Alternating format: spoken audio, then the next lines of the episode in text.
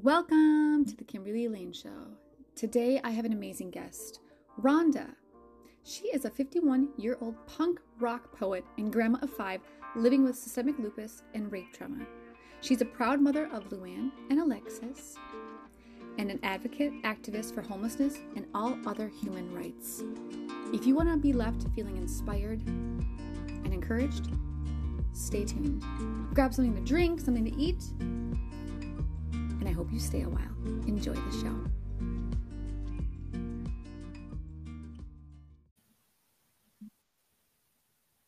Today, we have the most amazing guest. I have my friend, this amazing woman, brave, strong, resilient, and absolutely talented. Welcome to the show, Rhonda. Hi, Kimberly. Oh, I love you so much. How are you? I am good. How are you, beautiful?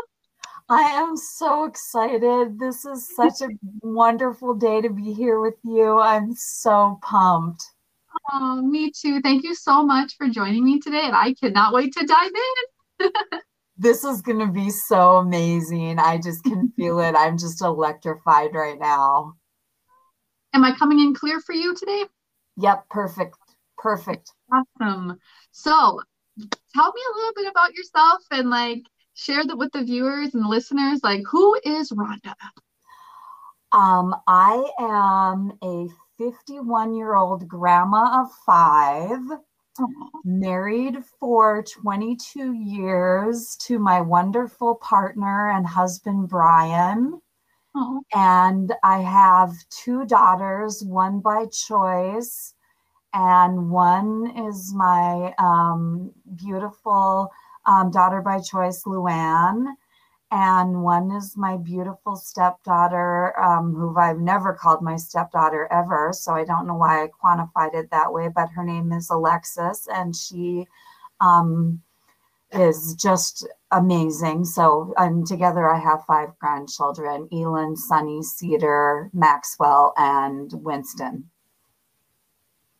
That's amazing. Oh, yeah, so I am all about all about um, little boys and one amazing granddaughter.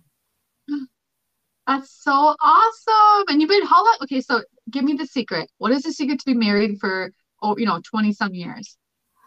Um, patience, kindness, trust, honesty, love, but beyond everything else is just good old fashioned friendship. You have to be best friends. You have to just absolutely um, love love each other as friends first.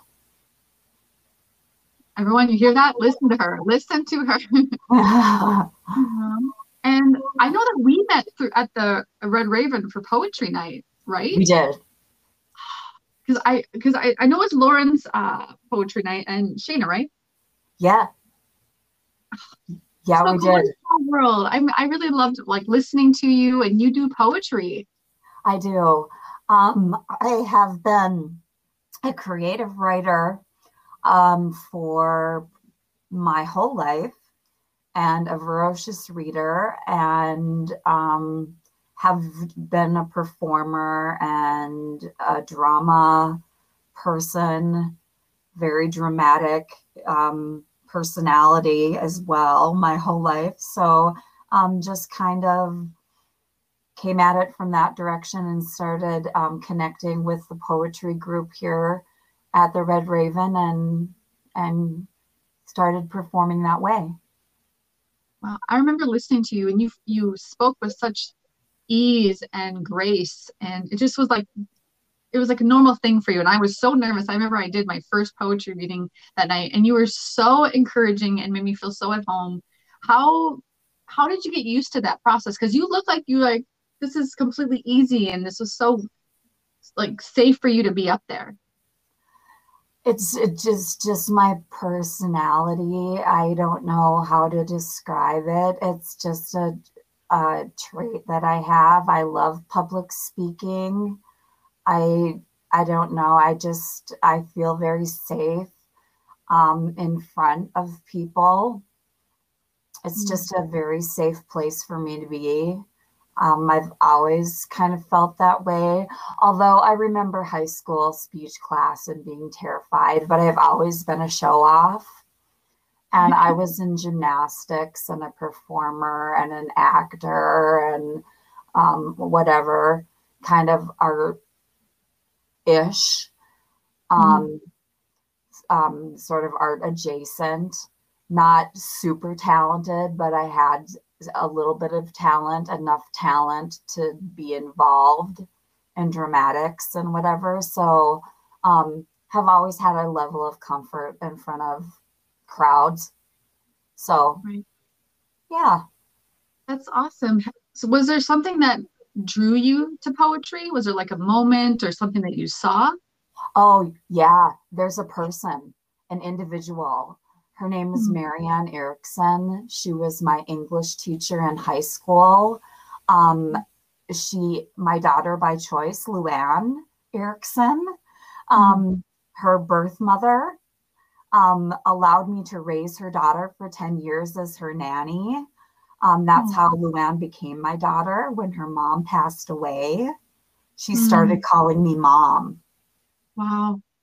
So, yeah, so this woman was my speech teacher and English teacher and creative writing teacher, and she mentored so many um, students in my school system in a small town in Minnesota. And so I'll just say that she um, was instrumental in pushing me creatively. So I'll just shout out to Marianne Erickson and everyone who um, might listen to this. That's from my high school in Pelican Rapids, Minnesota. They know Mother Mary by mm-hmm. reputation. So, yeah, and that's one person. Teachers are so important. They they implement so much into our lives, and they can change the direction of our life completely.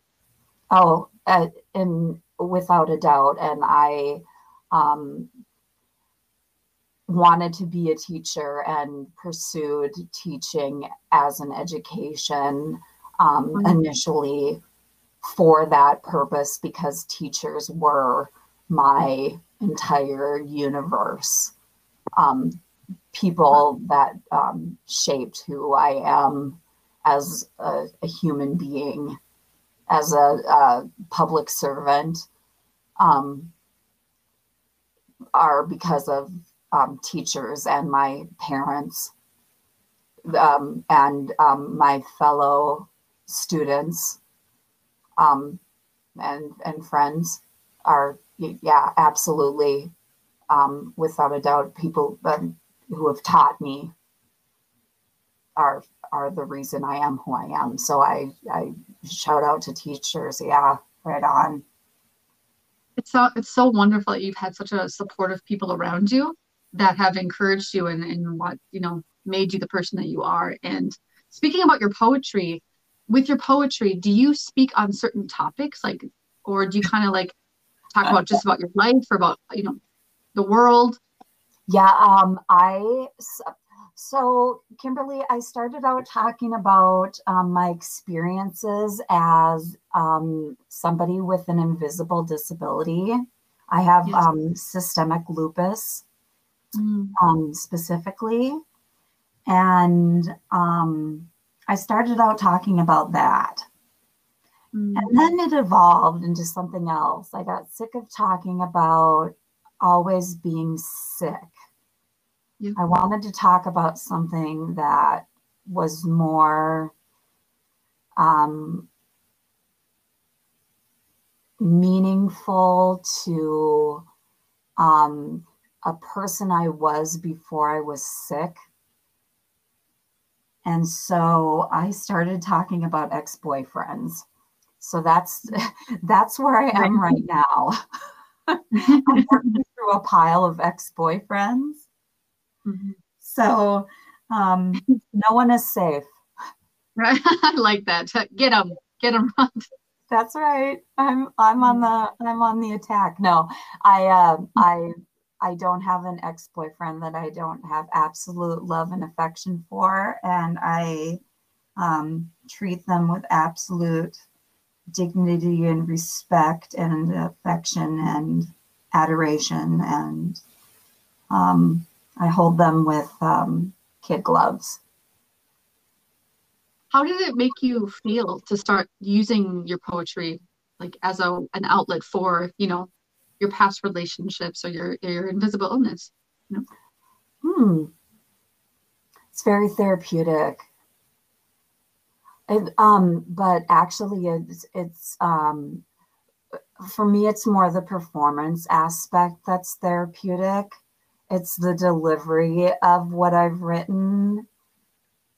It's how I deliver a line more than what the words that I've written, or it's it's a pairing of the two things. It's it's a dance between the word and the delivery of the two things. I don't want to sound like a serious actor or a serious poet or anything. I'm just a storyteller. Um, you know, but that that's how I look at it. I just write um, little little love stories and little um, little uh, um, nods to past love and and um, love lost or love found or however you want to look at it. That's beautiful. You know, art can be so healing and therapeutic. I used to use dance, um, but I kind of use like podcasting as a way of my kind of outlet now. And when you in illness or health conditions and you may not be able to do what you used to do, but you can find other ways that are creative. Because I think being creative and doing art things are so important to like healing like emotionally and and outlet you know using it as an outlet yeah and that's and that's so interesting that you use the word outlet because that's what lauren renee starling who runs our local group calls our group is outlet poetry so it's it's mm. so cool that you use that terminology because that's what she calls it so that's mm. that's awesome I, I love lauren. I love the fact that she has given us you know that safe space to i used to love going to those those nights and listening to all the different type of people that would show up and share their their authentic self you know and it's it's pretty amazing to watch. Yeah and it's it's really a, a great community to be a part of. I've met some of my favorite um, people in the whole world through that through that group so i'm I'm I'm very blessed. So Rhonda, you mentioned that you um, have some health issues, and I would really love to share about your journey, whatever you're comfortable with, like your journey with it, how you got diagnosed, and kind of how you um, take care of yourself today, and like the things you've gone through. Okay. So um, I'm diagnosed with um, a disease called um, systemic lupus erythematosus and um, it goes by the um, common terminology of lupus. Um, I have the systemic version, meaning my entire body is affected. Um, and I was diagnosed when I was 16. I'm now 51 um, on July 15th. And I um, was diagnosed initially with juvenile onset leukemia. Um, a mm-hmm. misdiagnosis, unfortunately. Um, it didn't cost me a lot of time.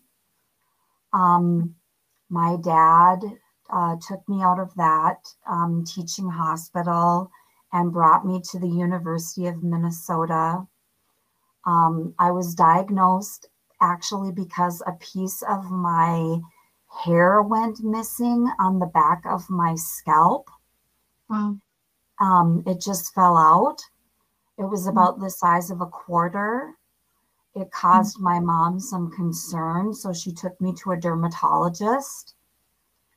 Um, he was extremely concerned about the state of my skin and um, sent me to the Mayo Clinic where um, the misdiagnosis occurred. And then six weeks later, I ended up at the University of Minnesota, where um, when they did a medical history and a full medical workup, they found out that the elevation in white blood cells and the um, lowered red blood cell count and CBC counts and those type of um, basic metabolic panel tests um, were showing that I, in fact, had lupus, which was a diagnosis that my mother also shares.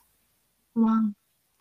And at Wow. the time, they were stating that it was not a familial disease, when in fact it is um, extremely um, relative and genetic makeup.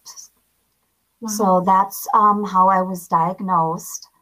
Um, I was given six months um, um, to live on three different occasions due to um, liver, kidney, and um, nervous system failure um, issues. Um, however, what we've since learned in the medical community, um, not that I'm a member of the medical community except as a Mhm. patient, but once what we've since learned since I was a 16 year old child, that um, lupus, even in its systemic and its most dangerous forms, um, can be a chronic illness, not just a terminal illness. So that's kind of what um, my life has been about coming to terms with, you know, being told as a child, you're going to die Wow. and and then you know kind of me being this really confused adolescent and kind of going around telling all my friends i'm going to die of this you Mhm. know terminal illness which i believed that information to be true because i was told that Right. um you know and then sort of finding out that I was going to live forever with lupus, but it was going to be really, really painful. And it was going to be really hard and it was going to be disabling and disfiguring and, um, you know, impact my life in such a, uh, I don't, I don't know, dramatic fashion. I, I, I don't know, in such a, such, such a way that um, it has. I didn't realize its impact was going to be this way. I didn't realize I was going to have 51 years. I didn't realize I was going to be a grandma. That's for sure. Wow. So How do you, what are your symptoms now? Like, do you have symptoms like symptoms every day?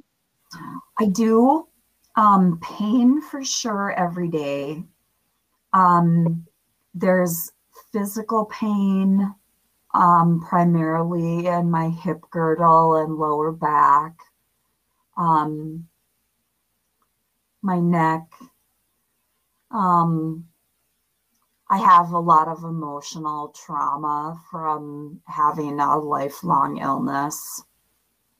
Um, I'm also a rape trauma um, survivor. Right. So I have that emotional baggage. Um, so I have anxiety and depression. I am,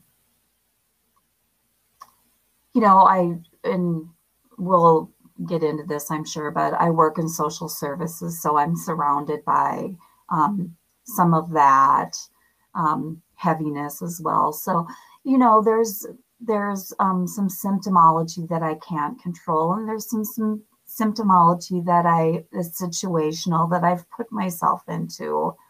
Um, but it's a choice that I've made because I have a skill set that's um, relatable to the individuals that I serve for work. So, Mhm.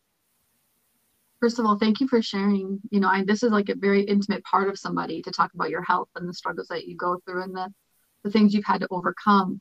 If somebody, like let's say in Fargo or you know North Dakota, Minnesota, are listening, do you have any doctors like that you or hospitals that you recommend somebody to go to if they like can't get the answers, they have these symptoms, and they're trying to find a doctor that listens? That's so important.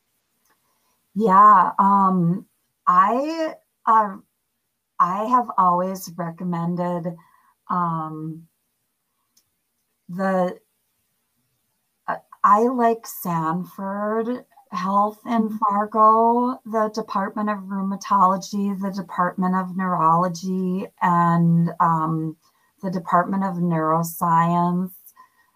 Um, I and people can always contact me through Facebook or whatever if they want to talk about individual providers through the mm-hmm. Sanford Health System. I'm more than happy to talk about individual providers. Um, yeah, I, I'm for sure. I would, I would love to do that.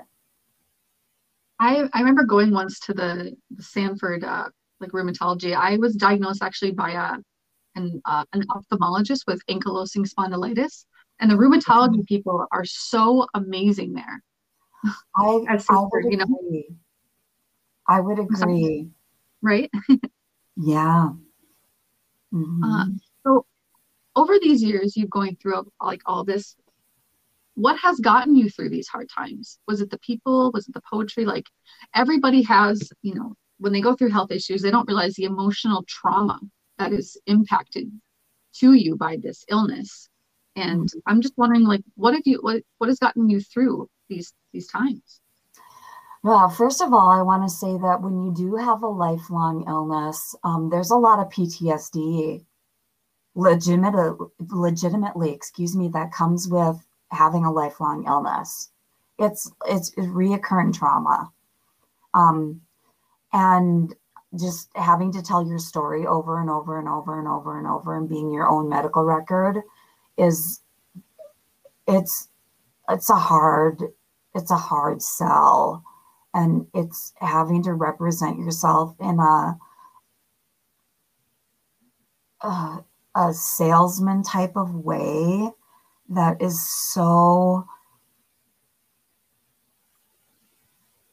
it feels very salesman like and i don't mean that to be um, insulting to anyone's profession. I it's it's just you feel like you have to sell your um, story and it's it's your body that you're talking about. It's your spirit and your entire self. And it's it's very i don't know it's very upsetting.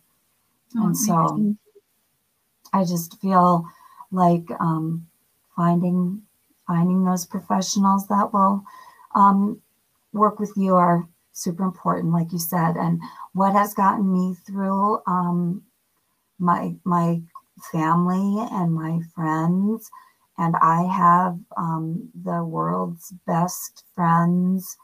Um, shout out to Jenny and John and Hannah and um, my friends who are there for me through thick and thin, and my husband Brian and Shayna and James. You are yeah. an amazing person, and anybody is lucky to be your friend, Rhonda. I really mean that. Oh, Kimberly, you're so wonderful. Thank you. I'm so happy you're on this podcast. You know, I oh. you're telling people about you, who you are. Oh, thank you.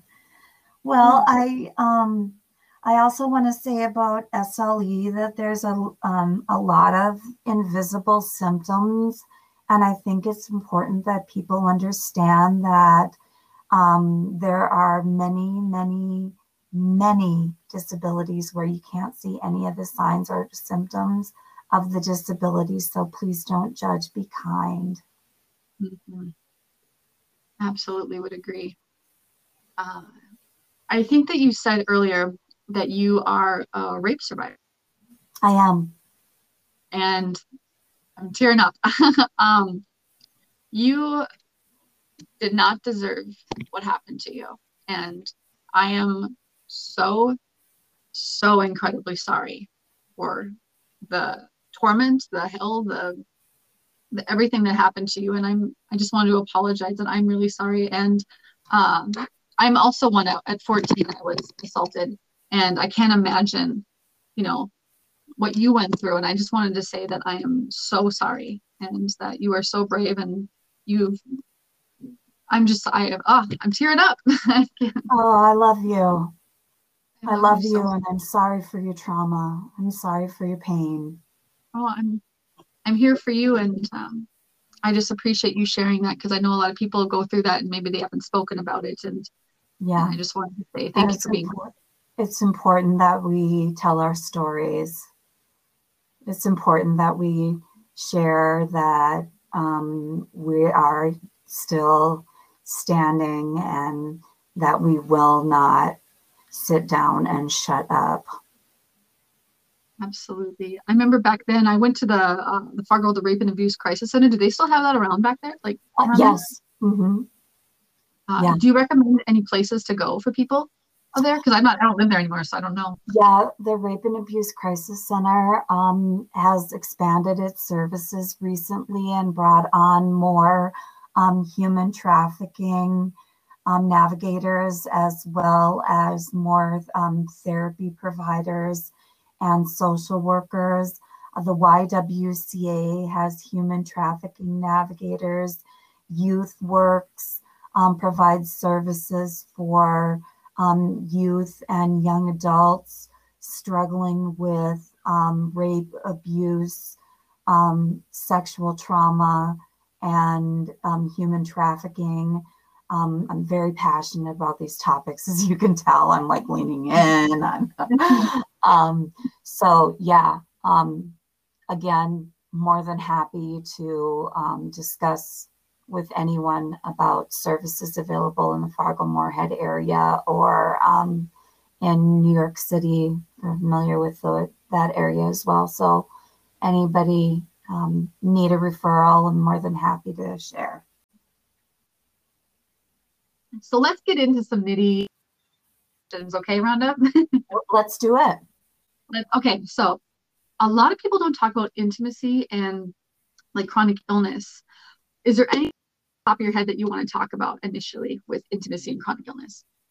Yeah, I do. I want to I, I just want to talk about it. Um, I'm not going to talk about it like specific to my relationship, but I'm going to talk about it specific to chronic illness and intimacy in that it requires that the the not the the person without disabilities be so patient, kind, caring, and understanding of the the actual physical pain that the partner with the disabling condition is experiencing. Because for me specifically my pain is in my hip girdle and my back mm-hmm. so we're talking about a lot of nerve endings yeah you know so um it's just real important for people to be cognizant of, of what we're what we're talking about.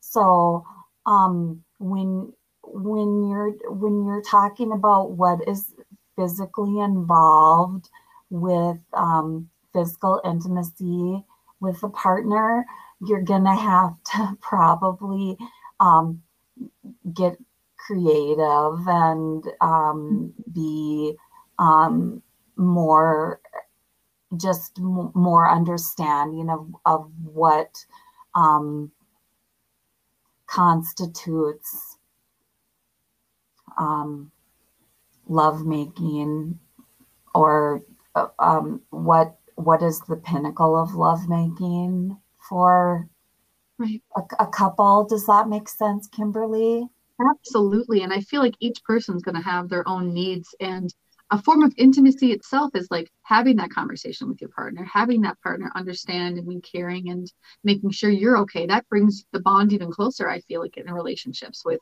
chronic illness. Right. And the definite the definitions defi- definitely get switched up about what con- constitutes intimacy for a couple. It, it, mm-hmm. They they definitely change. and it just it's just a natural evolution of a relationship anyway absolutely and i feel like for me if i when i started dating um, somebody before my boyfriend now i would be like okay these are kind of limitations i have you know? And they would be like either like book out the door. Then you could, you could decipher okay was this person around just for you know sexual intimacy reasons or do they actually want to get to know you and are respectful of you? And you can kind of it, it's easy to like figure out people you know what i mean? Yeah and it's why i have a partner for 22 years now is that mm-hmm. i have patience kindness understanding caring trust you know i have somebody who gets that i'm not 16 and a gymnast with all these you know, mm-hmm. um, inhibitions or an uninhibited um, person rather. Um, right. I I have physical limitations that prevent me from being emotionally uninhibited. I guess is where I'm going with this. My emo- I become emotionally inhibited because of my physical limitations. So that's kind of where I mm-hmm. was going with this. There's, you know, it's kind of, it's a, it's a real drag sometimes. I'll say that for sure. Exactly. And I mean, I, I've, I know what you're meaning because I'm just like, I just want to be able to enjoy and, and be able to be like, you know, no health issues and enjoy myself and not have to worry about the consequences and the pain you're going to feel during and after. It's so yeah, important, like listen to your body. Right. And you want to have that ability to be spontaneous all the time. And it's just not possible um, for every juncture. And um, just don't, you just don't feel good. and you just can't feel good all the time. And I, and I often don't feel good. It brings a whole new meaning to the words, I've got a headache. Mm-hmm. It really does. And I don't mean to be flip about that at all. Right. Yeah, it's uh, it's a it's a real thing. So I know I don't want to like dive personal into your, you know, your own situation, but are you able to let me know if was it kind of trial and error for you? Like you had to figure out like with your partner because i'm that's what i'm worried about. Like oh i'm gonna it's gonna take me years to figure this out or what if somebody leaves because i can't you know like the back and forth of trying to figure out what works what doesn't work uh yeah like, it it's immediate it's, for you? Uh no it's, it wasn't immediate at all. Mm-hmm. it wasn't immediate at all. It was um it was um time over mm-hmm. time and just um trust building it was like any any relationship where you have it's a, a skill that needed to be built over time. Yeah. Is Just there like any? Oh, go ahead. Sorry. Any cha- and any challenge that needed to be met in the relationship, it had to be built over time for sure. And I think it's definitely important to make note of like when people with health issues um, and are intimate, they have to build up that you know emotional bond I, for me, this is me personally. I have to build up that emotional bond way more than just like giving out, you know, the intimacy because it takes so much out of us, you know? Right. That's, I mean, that's the other thing too. At what cost are we mm-hmm. going to do this? Exactly. You know, what is, what is the, what is the recovery process going to look like? and that's for anybody with an invisible illness and it's actually called the spoon theory. You know Can like yeah it's called the spoon theory. So it's the idea that you're holding a number of spoons in your hand and each activity that you conduct during the day costs you so many spoons and at the end of the day you're out of spoons or whatever, and it costs you so much recovery to pick up your spoons. Mm. Um, it's a it's a very popular theory, and I I didn't do it justice in describing it, but you can um, look it up. And um, anyway, so they and they call people with invisible disabilities spoonies. Mm-hmm. And so, um, yeah, so you, it, it's this theory that um, at what at what cost are you conducting these activities during your day, and that you need to hold on to some spoons so that you have some for the next day, or you know, to do another activity or whatever it is. So, right. I think you did justice. I think you did great. Oh, thank you. it's hard to explain that one and speaking of something that takes out a lot of spoons you know i you know that i just finally got my dis- like disability hearing and i know that you're familiar with the ssdi process yes i am so um, i spent seven years of my life um, pursuing ssdi and um, ended up um, not being successful, but um, kind of running it from the application, initial application to the Supreme Court level of mm. hearing to find out that I'm disabled, but I'm just not disabled enough. What? that's that's um, kind of what I took from the whole experience. And my file, Kimberly, you would be just shocked on how thick my file is at the Social Security office. It's just disgusting. Do you think um, it's every state, or is it is North Dakota pretty hard? Because my brother has been in the process for almost 12 years and has not gotten anything. Right, and my uncle um, had multiple sclerosis and in an advanced state and was denied for something like 13 years and then ended up getting back pay to the three months prior to the date of application. Wow. Yeah, it's so I don't know if it's North Dakota, the Midwest, if it's um, I was told at one point it was because my age of application was very young and I was very educated. I don't know if that was the case. I was just told that at one point by a certain individual that had worked within the system. But um, yeah, it's um, a very frustrating, very demeaning, very demoralizing, and not a person centered approach to individuals with disabilities at all. And um, I think it makes people feel really unheard. That's my two cents on the Social yeah. Security disability process. Um, I feel like um, people who need it aren't getting it, and people who get it don't need it and I just mm-hmm. feel like it's really dysfunctional. I 100% agree. And yeah. even like, I remember just walking into like the, to get like papers for the, you know, even first when I was first applying, they're like, are you sure this is what you want? You don't look sick. And I couldn't believe just like the, are you kidding me? Like people, people can be sick and not look it. You know what I mean? Right. And that's just the problem. That's the office that you go to for help. And this is the approach that they're coming at you with. So horrible. There's so many people out there that deserve to have, you know, to be heard and their their stories heard, their voices heard, and they just get shut down. And then after a while, you're just like, what can I do? What what what am I supposed to do?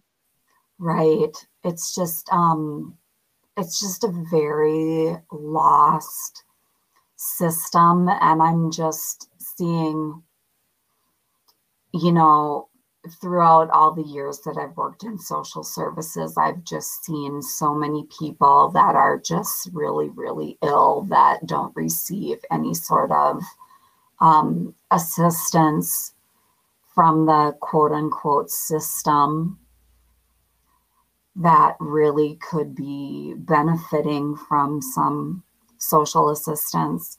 And then, as I mentioned, there are uh, many individuals who receive assistance who aren't um, receiving the benefits. Mm. You know what I mean? So it's it's Mm. like a, this unbalanced um, and un um, unchecked system. It just seems very dysfunctional to me. It's And wrong. I- and Go ahead. Mhm. I know that you've had, you know, I know that you currently work and everything right now, and I know that you absolutely love your job, and I want you to talk more about it. But it's just, you know, that the the system could hear more stories, you know, and like hear you out more, you know. Yeah. Yeah. So I work in homeless services um, and homeless prevention. And um, I started about three and a half years ago. I started working at a Salvation Army in Fargo. And I currently work at a community action agency um, Mhm. doing tenant supports for people who are coming out of homelessness and moving into supported apartments. They just need a little bit of um, support in terms of maybe some rental assistance, utility assistance, just that little extra boost to keep them housed while they sort of get on their feet and get reassimilated into um, society as we kind of know it. Although um, we like to approach it from a housing first standpoint, let's get people into housing right away and off the street level of homelessness. We need to get people into supported housing. it's so important what you do. You know, speaking from somebody that was homeless for a year with my elderly mother in California, the we are only here in a house today because of people like you, like what you do. And thank you from the absolute bottom of my heart for, you know, being that, you know, empathetic. You're you're giving your time and, and energy into something that really does change people's lives. So thank you, Rhonda. Oh, bless you so much. I'm so humbled, Kimberly. Thank you. I'm so, you know, I'm so honored by you, and I'm so honored by the people that I serve that I um, am just, I am every day that I get to um, hold someone in my arms or wipe a tear or feed a hungry stomach or um, hear a story or um, um, be called sister or auntie or um, anything like that. Um, I'm just blessed and I feel like I um, have been I, I don't know. I feel that that's where my um, talents lie, and I am. I'm I'm truly humbled. Thank you, Kimberly. Of course, of course. I'm enjoying talking with you so much, but we're going to have to wrap up the podcast. And I just wanted to have you say something to, if anybody's listening to your story or anybody's going through some of the things that you've gone through, is there anything that you would want them to know? Um, don't be afraid to um, get medical attention. I think it's important that you find out what um, you're dealing with and get information um, for yourself. Do your own research. Um, get multiple medical um, opinions. Um, get non traditional medical opinions. Um, advice from non-traditional healers. I think that's um, valid. Mhm. I um, think that um, non-traditional and traditional medicine can be used in combination um, very productively. Um, I don't know. That's probably the most racy thing I've said for a tattooed bald lady. Um, you beautiful pictures, by the way. I was going to tell you that. You take the most beautiful pictures. oh, thank you. My husband takes them with his telephone. Shout out to your husband, man of the year. yeah. Um, so That's I it. have- that's really what I would say is that just make sure that you're taking care of yourself. Take care take care of your emotional health. Mental health matters. Yep, be your own advocate and listen to yourself. Absolutely. Yes. Yes, Kimberly, great advice. If you had three wishes, Yeah. and you were able to have them granted, what would they be? Um okay. So I kind of threw that at you. I like to ask that to people. Yeah, um, one wish would be that every single person on this planet had the same dignity and respect as the next person standing next to them. Hmm, yep. Um, that we all had the same human, um, undeniable rights as each other. And I'm speaking to um, people of color, and I'm speaking to people experiencing um, racial indignity and um, economic indignity and any sort of um, phobic uh, reactions in the LGBTQI community or any um, of those marginalized um, groups. I'm speaking to you and telling you that I love you and that I'm showing you kindness and dignity and respect. And I'm that that's my biggest wish is that we all share and love each other. So that's just a little thing that I'm wishing for. Um, two would be that um, my grandchildren grow up knowing that they are loved unconditionally and without judgment, and that their grandma will always have gum. Um, and three, that my children will know that they were chosen by me, handpicked, Hmm. and loved so much that it hurts my heart to be so full and so blessed. And I love you, Kimberly, and I thank you for this time. I love you so much. You I'm crying. I'm crying over here. Oh, that was the most beautiful answers Oh, I could have ever asked for. Like so much, you know. Um, I'm so grateful for you, and I want everyone to be able to reach out to you and to get to know you, and you know, just have you impact their lives. So, is there any way that you could share any social media that people can reach out to you to?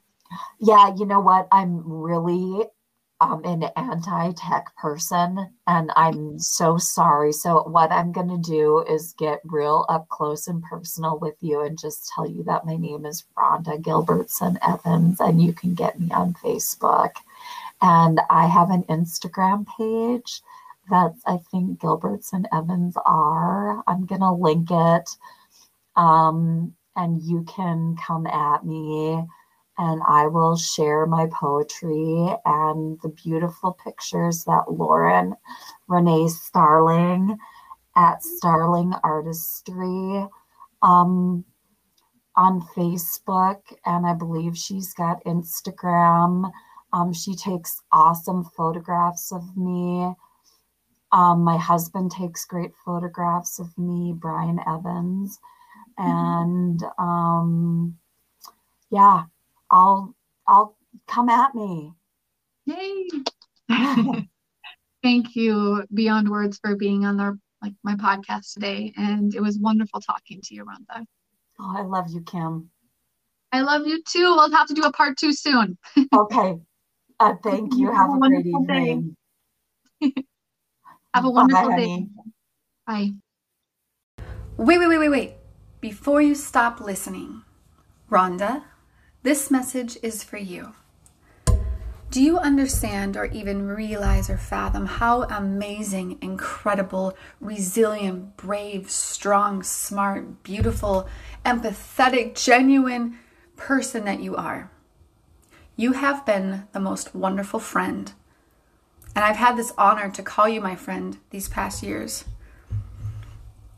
You give so much of yourself to everyone. You light up a room when you walk into it. You light up my life when I look on Facebook and I see your wonderful posts, your encouraging, uplifting posts. You always make sure that you tailor everything that you say to that person. Not one thing is the same.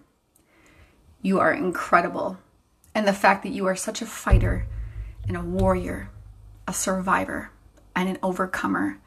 If that is not inspiration in itself, I don't know what what is. You have encouraged me to keep being myself, to keep being okay and love who I am.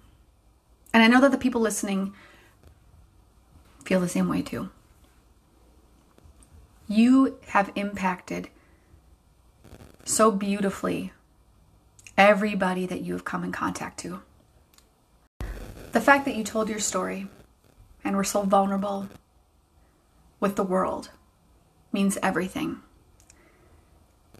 I hope that you know what an amazing person that you are, and that everybody that you meet and has the honor to call you their friend, you've given them the best gift possible. Thank you for being my friend. Thank you for coming on my podcast today. And I am so glad that you exist in the same time as me. I love you so much. You matter so, so, so much to this world. Never forget that.